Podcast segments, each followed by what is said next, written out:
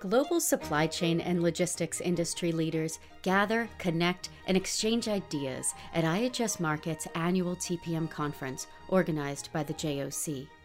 In our new podcast series, Beyond TPM, we keep those conversations going, taking a deep dive into critical, rapidly evolving topics and the insights uncovered this year at TPM 21.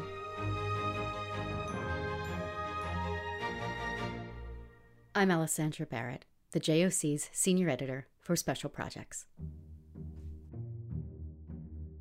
Today we'll be hearing from the executive director of the Port of Long Beach in California, Mario Cordero. Thanks for joining me today, Mario. Thank you, Alessandra. It's always a pleasure. What can we expect from the Port of Long Beach in 2021 and beyond? Well, I think for 2021, you know, as I referenced at the State of Port, it's a year of recovery.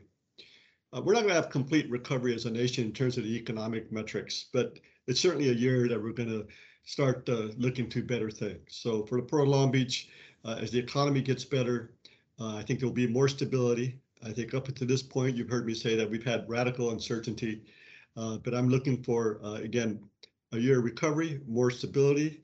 And again, the commentary about the economy is going to we have we may have about 5% growth for 2021 uh, as opposed to the 3.5 contraction that we experienced in 2020. And you know, right now what we're seeing is that consumer spending seems to be increasing now. There may be a movement now for for that to be on a positive side. So, all in all, it will be a better year. The recent calls to prioritize the distribution of COVID 19 vaccine to dock workers was a topic in your State of the Port address. Can you speak a little to this element of the overall recovery picture? Sure. Bottom line, I think the uh, men and women who have worked on the waterfront, who have kept this cargo moving from day one, you know, there's no telecommuting there on the waterfront. They have continued to perform the very essential operation that, as we all agree, is value in terms of how that impacts our economy. So accordingly, I think the, these frontline workers are essential and the vaccine distribution should take that into consideration.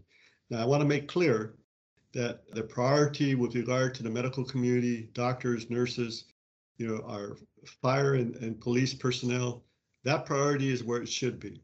So, but again, as we go down the line, I think we need to be paying a lot more attention to the frontline workers on the waterfront.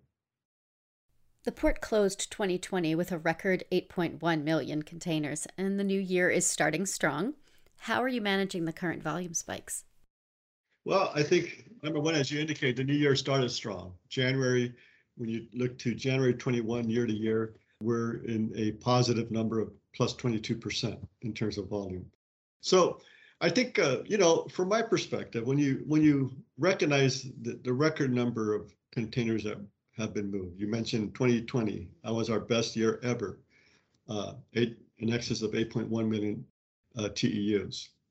We need, we need to put all this into context. I mean, this gateway, as you know, consists of two port authorities, LA, Port of LA and Port of Long Beach. And when you add those two together, we moved here at the San Pedro Bay complex in excess of 17 million TEUs.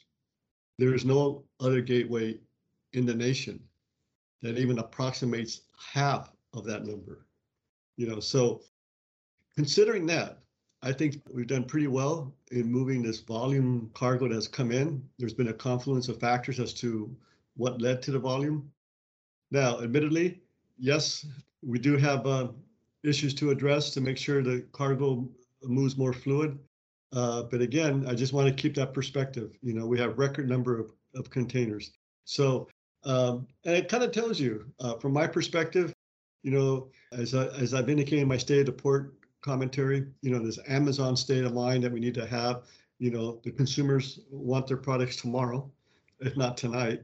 So we need to keep on and making these improvements to our capital improvement projects and create further efficiencies with regard to how cargo moves in and out of our terminals here. And I'm very confident that given the collaboration that we've experienced, you know, uh, there's better days ahead on that. Absolutely. So to that point, let's talk about preparing for the decade ahead what are the investments, what are the plans that you feel are going to be most important to maintaining a competitive edge? Well, for one, I mentioned uh, our investments in our capital improvement project. You know, if you go over the last 10 years, You know, we set this goal of a $4 billion investment. You know, some of that has come into fruition already. Uh, for example, in October 2020, we inaugurated our iconic bridge, the Gerald Desmond Replacement Bridge, which I call a bridge to everywhere. Because 15% of the nation's uh, loaded imports go over this bridge, and there's not a congressional district in the United States that can't say they received a container that went over that bridge. So in that respect, uh, you know, that $1.4 billion investment, again, uh, was finalized uh, here now for 2021. We're looking now soon, you know, within uh, a few months um, to inaugurate the state-of-the-art terminal, the Long Beach Container Terminal. So we're looking at to the to the latter spring, early summer at the latest. But uh, that's another milestone that again to remain competitive. Uh, you know, we're investing on efficiencies on our terminals and, and to address again capacity issues. The Port of Long Beach has been an industry leader in environmental sustainability going back to the start of the Clean Air Action Plan in 2006. So I'd like to touch on the progress being made there before we close. Can you give me an update on where the port is on emissions reduction? Well, you know, we've had now the Clean Air Action Plan of 2017. And what we're doing with that uh, uh, Clean Air Action Plan, the latest revision of that, is we're moving to eliminate emissions. Not a question of just reducing emissions, is going to zero emission. I think that's a laudable quest that we have here. Uh, absolutely, it's very, very doable. Our goal is to have zero emission in truck drayage in 2035, and of course, zero emission with regard to cargo handling equipment uh, by 2030. So at this point, we have a number of demonstration projects as it relates to cargo handling equipment. You know, as an example, we have the battery, the, the Taylor battery uh, top handler, uh, projects that we have here at the Port of Long Beach, and additionally, all electric tractors. Uh, so I think we're making vast improvement in terms of the viability eventually for that equipment to be commercially ready. Now, right now, 15, one five, 15% of our cargo handling equipment is already zero emission here at the Port of Long Beach. You know, Pacific Harbor Line, which is the inner rail line in the district, you know, they're moving forward now to present the lithium iron uh, battery technology and having an all electric locomotive. I mean, that's huge. You know, so I think that's coming down the line here. And again, last, as we move forward to uh, our clean truck plan, I'm excited about uh, the fact that the, the goal is to have zero emission drayage by 2035. But frankly, I think we're going to get there a lot quicker.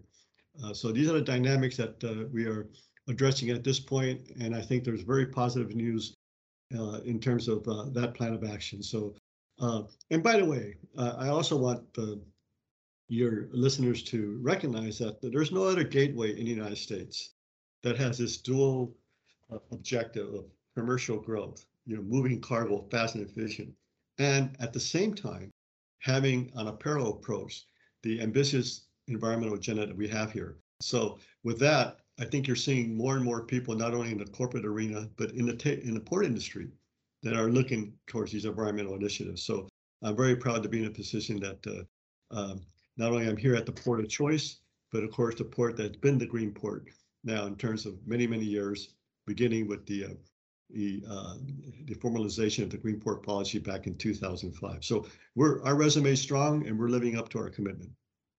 Well, that's all we have time for today. Thanks so much for the update. I've been speaking with Mario Cordero, Executive Director of the Port of Long Beach. Thanks for listening. This episode is sponsored by the Port of Long Beach. Beyond TPM is a production of the JOC, part of the Maritime and Trade Division of IHS Markit. For more news, analysis, and business intelligence for all things shipping and logistics, visit joc.com and follow us on social media.